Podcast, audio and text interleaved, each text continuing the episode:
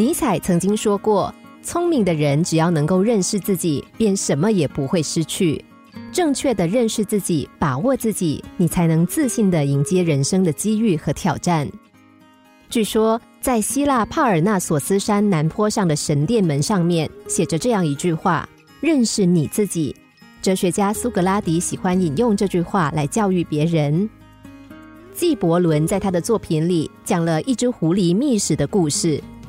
狐狸欣赏着自己在晨曦中的身影，说：“今天我要用一只骆驼做午餐。”整个上午，他奔波着寻找骆驼。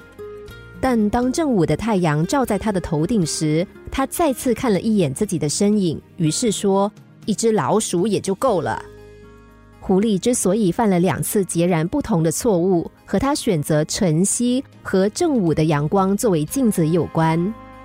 晨曦拉长了他的身影，让他错误的认为自己就是万兽之王，而且力大无穷，无所不能。而正午的阳光又让他对着自己缩小了的身影忍不住妄自菲薄。生活中，我们要正确估价自己的成绩和长处。一个人有所成就，能力是一方面，机遇也是很重要的。主观因素和客观机遇同时存在，才造就了目前的成绩。因此，绝不能单纯的强调自己的主观努力。忘记别人和社会为你创造出的条件，一定要谦虚谨慎，老老实实做人，勤勤恳恳做事。世界上没有两片完全相同的树叶，人也是一样的。